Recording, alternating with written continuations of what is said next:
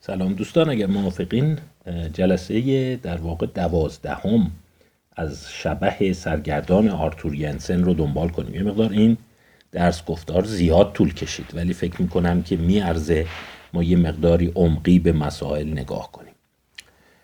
خب دیدیم که یک مکانیزم های دیگه هم می‌تونه مطرح بشه برای توضیح دادن شباهت های شخصیتی، رفتاری و گرایش ها در دوقلوهای تک تخمکی. بیایم بازم ببینیم چه چیزهایی رو میشه پیدا کرد و در واقع چه گرایش های دیگه رو می‌تونیم پیدا بکنیم برای توضیح دادن این پدیده ها. یکی از شاید مهمترین توضیحات مسئله ژنتیک غیر مستقیم باشه indirect genetics در واقع indirect genetics اینو میگه میگه خیلی از شباهت هایی که دوقلوها دارند محصول غیر مستقیم ژنتیک مشابه اونهاست و در واقع صفات روانی، شخصیتی و هوش ممکنه به صورت غیر مستقیم از ژنتیک یکسان این افراد بهره ببره. یعنی چی؟ من مثال براتون بزنم. مثلا گفتیم که قد وزن و فیزیک و چهره دوقلوها به مقدار زیادی واقعا توسط ژن تعیین میشه و اون دوقلوهایی که همسان هستن شباهت دارن. حالا شما فکر کن اگر هر دو دوقلو قد بلند داشته باشن هر دو دوقلو جسه درشت داشته باشن هر دو دوقلو برعکس سبک وزن باشن یا حالت چالاک داشته باشن خب طبیعی حتی اگر اینا رو شما از بد و تولدم از هم جدا بکنی به صورت غیر مستقیم ممکنه انداب کنند. یعنی سرنوشتشون جوری بشه که تو حرفه های مشترک برن. اگر شما هر دوتون قد بلند دارید و جدا از هم, هم هستین احتمال اینکه هر دو بسکتبالیست بشن خیلی بیشتر از اینیه که یکی بسکتبالیست بشه و یکی وزن بردار یا کشتیگیر بشه. یعنی ما می‌بینیم که indirect genetics می‌تونه یک حرف خیلی پررنگ برای گفتن داشته باشه. یعنی در واقع شباهت های رفتاری دوقلوها در اصل ژنتیکی هست. ولی نه اینی که ژنی داشته باشیم برای برونگرایی ژنی داشته باشیم برای مثلا اختلال پنیک بلکه ژنی داریم برای یک صفات فیزیکی. من فکر کنم یکی از مثالهای خیلی قشنگ رو مالکوم گلادول در کتاب Outliers زده. من این مثال رو چندین بار جای مختلف زدم ولی هر دفعه این رو به کار می‌برم بازم حس می‌کنم جاش کمه. چون به نظر من میاد که مالکوم گلادول یک آدم هوشمند و باهوشی هست حالا با همه نوشته هاش آدم نمی‌تونه موافق باشه ولی به نظر میاد که یه جاهای واقعا بارقاهایی از نبوغ و جینیس در توضیح دادن وقایع عجیب غریب داره. توی کتاب اوتلایرزش یک یافته جالب نشون میده. شما این رو نگاه کنید. این در واقع بازیکنان تیم‌های این فوتبال آمریکایی است. می‌دونید این فوتبال آمریکایی اون چیزی که اونا باش میگن فوتبال به این فوتبال ما میگن ساکر. اون فوتبال اونا اون درشتایی که می‌بینی هیکل خیلی گنده دارن از اون کلاه خدا می‌ذارن سرشون و همچین با هم گلاویز میشن. چیزی که در آورده بود اینه که شما اینجا رو نگاه کنید. این اگر فهرست تیم اینها باشه ببینید فهرست تیم رو نگاه کن. این در دو بازی در دو تیم مختلفه. این تیم 21 عضو داره. یعنی تیم مثلا شما فرض کنید حالا کاری به تیمش نداریم.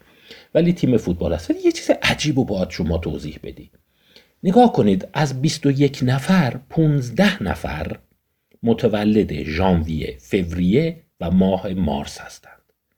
از نظر آمار و احتمالات این چجور توجیه داره؟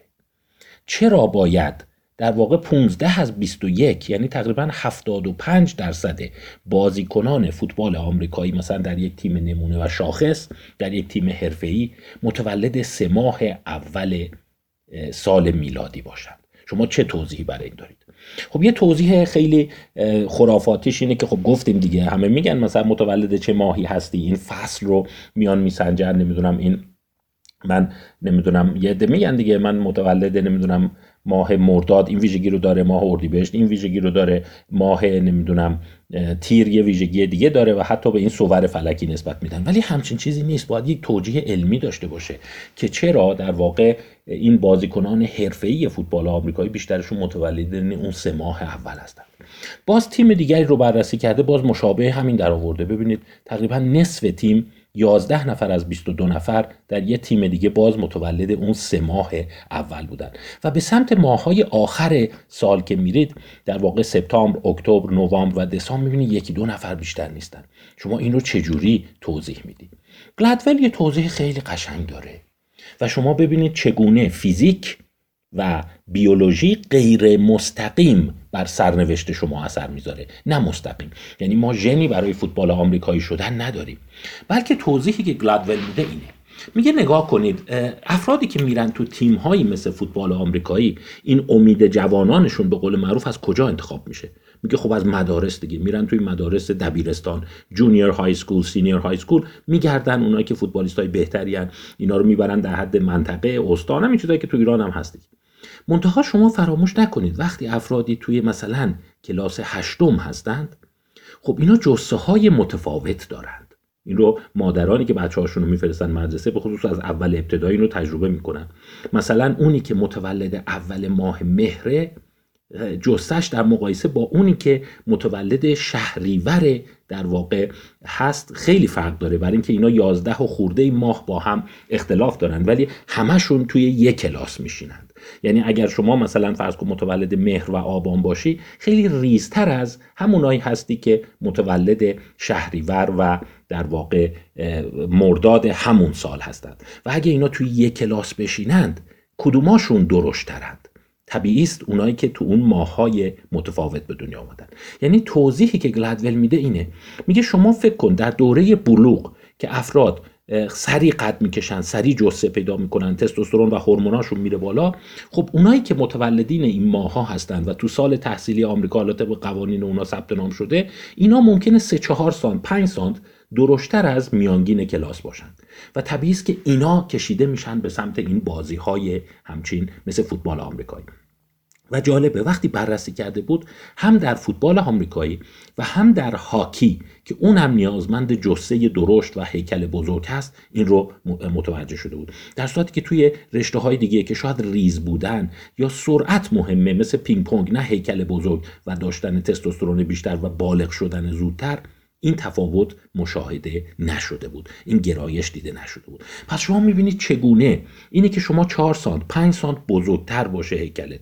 یا حتی اینجوری بگیم که مثلا 6 ماه زودتر به دوره بلوغ برسی. چون وقتی دوره بلوغ می‌رسی هورمونای جنسی رو داری بدنت عضلانی تر میشه و تو همکلاسی های خودت یه اصطلاحا سر و گردن نگیم ولی یه چند سانتی از نظر قطر بازو و همچنین اون هیکل و توانایی فیزیکی جلو میفتی و طبیعی است که تو اون کلاس شما کم کم کشیده میشی گرایش پیدا می‌کنی به سمت این بازی ها حالا همین رو ممکنه در بسکتبال هم ببینیم چون اونایی که قدشون بلندتره. تو اون کلاس یه عده چند سانت کوتاهترن. خب اونها هم بعدا قد خواهند کشید. ولی فراموش نکنید وقتی توی یک کلاس میان استعداد یابی می‌کنن تیم امید تشکیل میدن دیگه فرصت از دست شما رفته. اون چندتایی که متولد ژانویه فوریه مارس بودن یعنی اول سال میلادی بودن اونا اون سمتا رو اشغال کردن و شما احتمالا باید کشیده بشی به کارهای دیگه. پس گلدول در اینجا خیلی خوب نشون میده که چگونه بیولوژی غیر مستقیم می‌تونه کلی به زندگی ما اثر بذاره. پس ما ژنی برای بسکتبال نداریم. ما ژنی برای فوتبال نداریم. ولی در این حال می‌بینیم این تفاوت‌های جزئی در بستر فرهنگی خودش رو نشون میده. حالا همین تفاوت احتمالا در ایران دیده نمیشه چون سن تولد ما رو از فروردین حساب می‌کنن نه از اول ژانویه. یعنی این الگو رو میارزه یکی بره حالا بگرده ببینه توی تیم های ما هم همچین چیزی هست که اونایی که در واقع توی مدرسه میشه گفت اون نیمه دومیا که مقدار هیکلشون درشتره آیا شیوع بیشتری توی ورزشهایی دارن که نیاز به قدرت بدنی داره یا نه؟ خب پس ما داریم متوجه میشیم که اینفورمیشن اطلاعات می‌تونه به شیوه غیر مستقیم روی سرنوشت و رفتار ما اثر بذاره. و این چیزی است که از دید خیلی از ژنتیسین های رفتاری تا مدت ها مقفول مونده بود و در واقع حواسشون نبود که یه چیزی می‌تونه در بستر فرهنگی یه چیزی که اونم قبول بیولوژیکه به یک صفتی تبدیل بشه. خب بریم جلوتر باز ببینیم چه توضیحاتی برای شباهت دوقلوها میشه پیدا کرد. پس یکیش می‌تونه این باشه که هر دوی اینها چون می‌دونین اصلا به بلوغ رسیدن یه قسمت زیادیش ژنتیکیه. و اگر دو تا دو قلو فرض کنید هر دو در یه زمان به بلوغ برسن میشه گفت اصطلاحا سینکترن سینکرونتر هستند رفتارها و گرایشاتشون. تا اینی که اگر دو تخمکی باشن و فرض کن یکی هشت ماه یه سال این ور اونور به بلوغ برسه. حالا یا بلوغ یا قاعدگی در خانم ها پس شباهت رو توضیح بده باز مکانیزم های دیگه ای مطرح شده. متا این رو بهتون بگم. واقعا آدم وقتی به اینا فکر می‌کنه یه ذره حس می‌کنه و عجب چالش قشنگ فکری هست. مثل پیدا کردن حقه شعبده بازاست که چگونه اینفورمیشن چگونه اطلاعات می‌تونه از طرق غیر مستقیم بر ما اثر بذاره. یه مثال دیگه پیدا کردن در مورد ش... در واقع شباهت دو قلوهای تک تخمکی. که چرا دو قلوهای تک تخمکی؟ که از هم جدا شدند. یعنی twins reared apart. در واقع اینقدر شباهتشون بیش از تصادفه. خب رفتن گشتن ببینن که دیگه چه مکانیزمایی به غیر از ژن میشه مطرح کرد. یکی از مکانیزمای جالبی که متوجه شدن اینه. placement coefficient. placement coefficient. یعنی معنیش اینه که وقتی اینها در حتی نوزادی از هم جدا میشند متوجه شدن که خانواده هایی که اینا رو به فرزندخواندگی می‌گیرند یا مسئولیت یکیشون رو قبول می‌کنند هیچگاه تصادفی انتخاب نمیشن یعنی فرض کن اگر یه خانواده هست یه زوجی هست یه دوقلو داره و یکیش رو حالا به دلایلی مثلا فوت والدین اینکه والدین حاضر نباشن نتونن نگهدارن به خانواده دیگه بدن سیستم مددکاری که در آمریکا و غرب هست البته در کشور ما هم همینطوره خیلی تلاش می‌کنه خونواده و محیطی رو پیدا کنه که شهد اکثر شباهت به اون خونواده بیولوژیکشو داره. از نظر سطح تحصیلات از نظر شغل والدین از نظر گرایشات مذهبی و دینیشون از نظر طبقه اجتماعیشون حتی تو بعضی ایالت ها از نظر سیاسی. یعنی مثلا اگر یه خانواده دموکرات هستند ترجیحشون اینه که بچه ما هم حتما توسط یه خانواده دموکرات آدوپت بشه. یا اگر یه خانواده کاتولیک خیلی متعصب هستند این رو بر اساس اون تصمیم گیری های در واقع حقوقی و عرفی میرن میگردن یه خانواده کاملا کاتولیک پیدا می‌کنن. یعنی در واقع میشه گفت شباهت دو قلوهای از هم جدا شده بخشیش مدیون کار تمیز و قشنگ مددکارا بوده که رفتن یه خانواده هایی پیدا کردن که خیلی شبیه اون خانواده اصلی فرده. حتی جالبه می‌دونید در بعضی از اینها اومدن این رو هم محاسبه می‌کنن که اگر فرض کن خانواده الف می‌خواد کودکی رو به فرزندی قبول کنه میرن می‌بینن حتی چقدر شباهت اقتصادی اجتماعی داره. اگر تو خانواده اول تعداد زیادی کتاب هست مثلا تلویزیون دارن وسیله ورزشی تو خونه دارن اینا همش رنگ بندی داره. میرن میگردن خانواده رو پیدا می‌کنن که اینها رو هم شبیه داشته باشه. یعنی یه کسی که تو خانواده به دنیا اومده که مثلا 5000 جلد کتاب داره اینو نمی‌برن بفرستن تو خانواده ای که اصلا کتابخوان نیست و همش آلات و ادوات موسیقی مثلا تو خانوادهشون هست. یعنی مددکارا به صورت حالا هم قانونی و گاهی اوقات عرفی میگردن اینو پیدا می‌کنن. حتی تو بعضی از سیستم ها میرن میگردن خانواده رو پیدا می‌کنن که از نظر رنگ و پوست و ظاهر شبیه باشن. یعنی اگه همه قد بلندن مثلا خانواده پدری و مادری اصلی هم قد بلند بوده اون رو انتخاب می‌کنن. پس به همین دلیل یه عده اومدن دیدن اوه او بخش زیادی از شباهت فرزند خانده ها با خانواده ژنتیکیشون به این دلیله که سیستم مددکاری خوب تونسته پلیسمنت کنه. و این می‌تونه توضیح بده که دیدیم که میزان مذهبی بودن حتی گرایششون به آین کاتولیک یا پروتستان چقدر همبستگی بالا داشت. در صورت که واقعا یه ذره عرض می‌خوام سخیفه آدم فکر کنه اینی که طرف دوست داره پروتستان بشه یا کاتولیک بشه یا جمهوری خواه بشه یا دموکرات بشه یه ژن اون تو باشه و سعی کنی این ژنش رو پیدا بکنی. حالا وقتی اینها در واقع با پارامترهای غیر مستقیم تعیین میشن چرا مسائلی مثل شخصیت، برونگرایی و هوش همین قضیه رو نداشته باشه؟ پس ببینید ایراداتی به اون تئوری به ظاهر خیلی قرنطینه و قوی دوقلوها وجود داره و وقتی شما مثلا میایم میگه آقا ژنتیک مثلا اسکیزوفرنی 40 درصد ژنتیکیه نمی‌دونم اختلالات خلقی 50 درصد سهم ژنتیکی دارن حواسمون نیست که ما سریع از یک مطالعه دوقلو داریم اینا رو نتیجه می‌گیریم. چه بسا شباهت هایی به صورت غیر مستقیم وجود داره. اما داستان حتی از اینم پیچیده تره. یعنی از مسئله پلیسمنت کوفیشنت اینه که مددکاری چقدر خوب عمل می‌کنه یا ژنتیک غیر مستقیم. اینجا یه کاره که حتی علوم شناختی پیچیده تر میشه. من اسم این اسلاید رو اسلاید 107 رو گذاشتم. Subtle means for information transfer. Subtle means حالا بیش رو هم می‌تونید تلفظ نکنید بر اساس بعضی تلفظ ها subtle means for information transfer. یعنی روش های ظریف و پنهان انتقال اطلاعات. ببینیم ما برگشتیم به آرتور ینسن. آرتور ینسن میگفتش که خیلی خوب آموزش پرورش روی هوش اثر نداره. شاید درست می‌گفت. و با آموزش پرورش کلاسیک بری کتاب ادبیات بخونی. همون جور که اون خانم لیدی برد جانسون میومد توی مهد کودک ها براشون داستان می‌خوند رو دیکتهشون کار می‌کرد روی ریاضیاتشون کار می‌کرد. شاید نتونیم هوش رو تغییر بدیم. درسته. ولی به نظر میاد شکلگیری صفات شخصیتی و هوشی ممکنه از طریق خیلی پیچیده و ظریف انتقال اطلاعات صورت بگیره. پشت میز نیمکت و توسط کتاب صورت نمی‌گیره. توسط پارامترهای پیچیده صورت می‌گیره که علوم شناختی روی اینها داره مطالعه می‌کنه. من به صورت فهرست اینا رو نوشتم. اینا اونهایی هستن که امروزه در علوم شناختی خیلی داره میدرخشه. مثلا concept formation categorization دسته‌بندی. خود زبان و اکتساب اون. تعلق به گروه های خاص اجتماعی و تحفاره ها و بالاخره کنترل فرهنگی و همخانی با فرهنگ. مجموعه اینها اساس حوزه ای از علم که در مورد انتقال پنهان اطلاعات صحبت می‌کنه.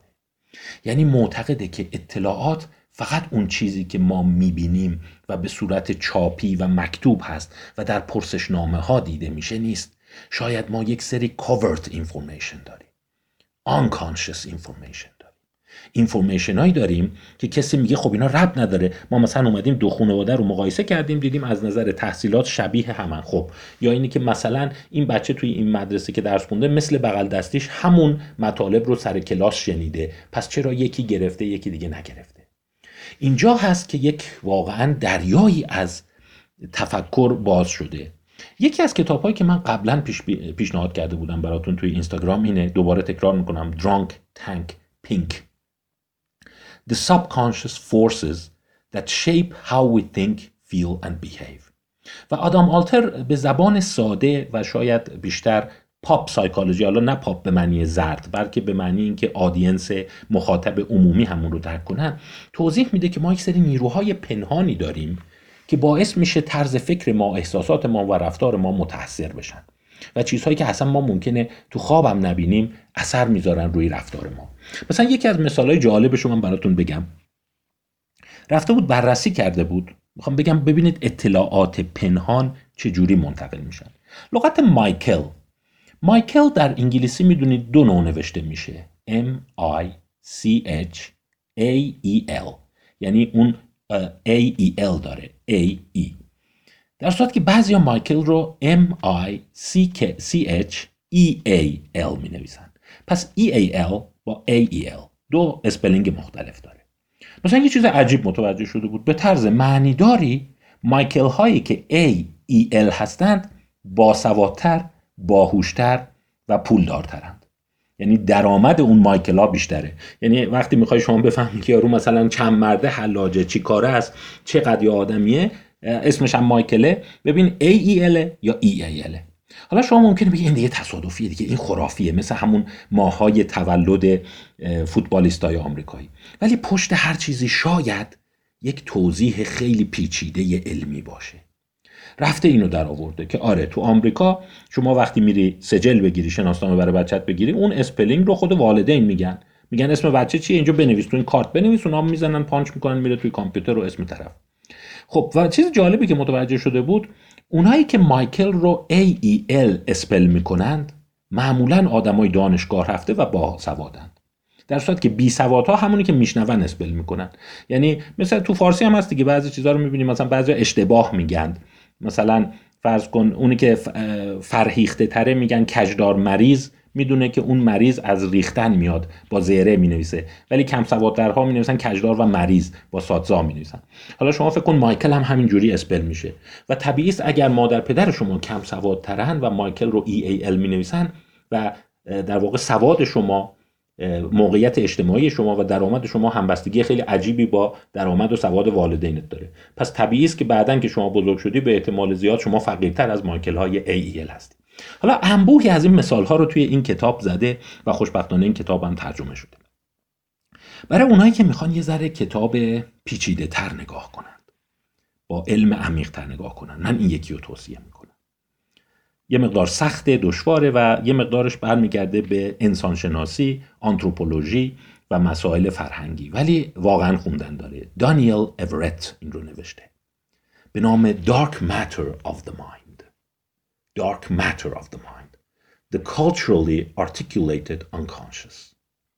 دارک ماتر چیه که این رو این گذاشته؟ این من از این اصطلاح خیلی خوشم اومده. یعنی اگه واقعا میگشتی یه اصطلاح پیدا می‌کردی برای این همه عرایز من که هی سعی دارم توی چند جلسه مطرح کنم یه لغت کافی بود. دارک ماتر منتها دارک ماتر چیه؟ اینجا من اگه اشتباه میگم دوستانی که از رشته های فیزیک، نجوم، ریاضیات، دانشگاه های فنی مهندسی هستن من رو ببخشن. ولی این اطلاعات دارک ماتر من این اصطلاح دارک ماتر من ویکیپدیاییه کتابی باهاتش نخوندم. داستانم اینه که وقتی نگاه کردند جرم کهکشان رو که از روی سرعت حرکت ستاره ها نگاه می‌کنن. شما می‌دونید مثلا در منظومه شمسی اون سیارهایی که به خورشید نزدیکترن و در میدان جاذبه قوی تر قرار دارن تندتر به دور خورشید میگردن. یعنی سالشون سال شمسیشون کوتاهتره. در صورتی که هرچی شما از منظومه شمسی به سمت خارج میری اورانوس نپتون پلوتو رو می‌بینی اینا در واقع سالی که طول می‌کشه یه دور در واقع دور خورشید بزنن بیشتر میشه و کنتر در واقع سالشون میگذره. چرا؟ چون میگن که خب رابطه معکوسی هست بین فاصله و میدان جاذبه و در واقع این قوانین کلاسیک نیوتونه. منتها در کهکشان یه چیز عجیب متوجه شدن. در کهکشان مثل که اینجوری متوجه شدن که در واقع ستاره هایی که از مرکز کهکشان دورند در واقع به نظر میاد سرعت حرکتشون با قوانین نیوتونی نمی‌خونه و کهکشان مثل منظومه شمسی نمیچرخه. برای همین یه عده اومدن اینجوری گفتن که گفتن جرم کهکشان برخلاف ظاهرش که ما فکر می‌کنیم تراکم اکثر ستاره ها در وسط کهکشانه در وسط کهکشان نیست. و این مقدار حرکت ستاره ها به دور مرکز کهکشان راه شیری یا بقیه کهکشان ها توسط جرم مشهود و جرم ستاره ها قابل توضیح نیست. ما یه چیزی حدود مثلا مقدار خیلی زیادی جرم کم میاریم توی ستاره.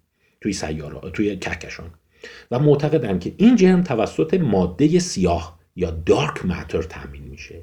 یعنی ماده ای که دیده نمیشه ولی چگالی داره و بر جریان جاذبه و حرکت ستاره ها اثر می‌ذاره. خب حالا اگرم خیلی دقیق متوجه نشدین عذر از بنده است چون اصلا من منم خودم اطلاعات در همین حد بلدم. منتها دارک ماتر اف مایند چیه؟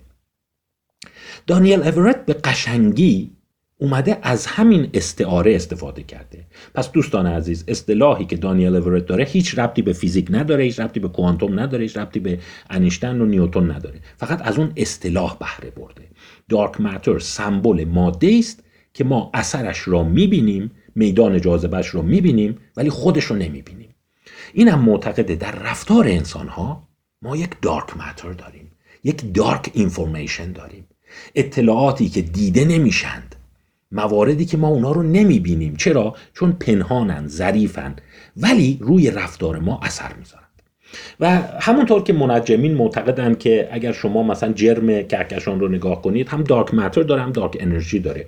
شاید 90 خورده درصد جمع دارک ماتر و دارک انرژیه و اون چی که مشهود است و عیان و تأثیر گذاره شاید 5 6 درصد کهکشان رو می‌سازه. میگه در مورد مایند هم همینه. یعنی اون چیزها و اون اطلاعاتی که روی ما اثر می‌ذاره و روش رفتار ما گرایشات ما احساسات ما رو متاثر می‌کنه درصد کمیش آشکاره. اون چیزیه که ما سر کلاس می‌بینیم. اون صحبتیه که مادر پدرها به بچهشون یاد میدن. اون چیزی که ما به صورت فرمال و رسمی اکتساب می‌کنیم از محیطمون. در صورتی که در محیط ما انبوهی از اطلاعات بسیار ظریف پنهان و نامشهود داریم. و این اطلاعات به قدری فشرده و به قدری کاندنس هستند که به راحتی توسط تست های معمول آزمون های مصاحبه و غیره میس میشن. در واقع مورد قفلت قرار می‌گیرن. ولی بر سرنوشت ما اثر عجیب غریبی دارند و این dark matter ها خیلی هاشون تو قالب همین چیزاییه که اینجا گفتم. concept formation category formation در واقع ظرافت زبانی. و اینکه شما چجوری با دیگران در گروه در فرهنگ خودت رو تعریف می‌کنی و همبستگی با اونها داری. کتاب واقعا خواندنی است و اصلا هم دوستان عزیز کتاب از این science fiction مانند و نمی‌دونم شفای کوانتومی و نمی‌دونم نظریه هایزنبرگ رو آوردن توی روانشناسی و اینا نیست دوستان عزیز. این واقعا علمیه و من علمی بودنش رو تایید می‌کنم. دانیل اورت یک آنتروپولوژیست انسانشناس بود که اوایل جوانیش به بررسی و مطالعه قبایل بسیار ابتدایی و میشه گفت اون حالا لغت وحشی رو به کار نبریم غیر میشه گفت صنعتی اصلا اونایی که خیلی هاشون اصلا به عصر آهن هم نرسیده بودن به نام پیراها توی جنگل های آمازون اینا که لخت و عور میگردن و اینا رفته بود اونجا به عنوان میسیونر قرار بود بره مسیحیت رو به اینا منتقل کنه. و چیزی که این متوجه میشه و زندگی خودش رو تحت تاثیر قرار میده و جالبه حتی میگه از دین و ایمانم منو میندازه که اصلا متوجه میشم این چیزهایی که ما به عنوان self خود اراده perception feeling ادراک اینا داریم اینا مختص طبقه خاصی از جهان صنعتی و مدرنه. اصلا مغز این پیراها و بسیاری از انسانهای اولی اصلا با یه دینامیک و مکانیزم خیلی پیچیده ای کار می‌کنه که از مال ما بسیار متفاوته. کتاب خواندنی نوشته که در واقع باز این کتاب اشاره به مباحثی داره مثل implicit knowledge در واقع آگاهی پنهان. حالا من در جلسات بعد سعی می‌کنم یه مقدار راجع به این مفاهیم آگاهی پنهان اطلاعات پنهان ماده سیاه ذهن که میگم اصلا شما مقوله رازواری و عجیب غریب نمی‌دونم مثل نمی‌دونم چیزهای پارانورمال و سوپرنچرال رو راز نکنید. این فقط اینفورمیشنه. منتها خواهید دید که چگونه اطلاعات به شیوه سیاه پنهان و ظریف از یه انسان به انسان دیگه منتقل میشه و او رو در جهت رشد فکری و گرایشات شخصیتی متاثر می‌کنه. چیزهایی که ما نمی‌بینیم ملموس نیست ولی به صورت پنهان منتقل میشن. من فکر می‌کنم که مبحث جالبی است و ذهن شما رو امیدوارم یک مقدار استیمولیت کنه تحریک کنه که به این مقوله فکر کنید. این جلسه ما هم طولانی شد اجازه بدید اینجا جلسه رو به انتها برسونم. در چند جلسه باقی مونده که سعی می‌کنم سریعتر تمومش کنم که این درسنامه خیلی طولانی نشه می‌خوام مثال های از این dark information اطلاعات پنهان که چگونه وقتی یه concept شکل می‌گیره یه دفعه جهان شما عوض میشه. چگونه وقتی categorization در واقع ساختن دسته‌بندی ها تو ذهن کودک تو همون ماهای اول متفاوت شکل می‌گیره اصلا تفاوت هوشی تفکری گرایشی و غیره می‌کنه. و چقدر این تحت تاثیر زبانه. البته خب انتظار نداریم تو چند دقیقه بتونم همه اینا رو بگم. فقط یه مقداری آشنا می‌کنیم با مبحث رو و اون رو میسپارم بقیهش رو به درسنامه قتل در قطار سری و سیر شرق و مقوله نوروساینس تا جلسه بعد خدا نگهدار همگی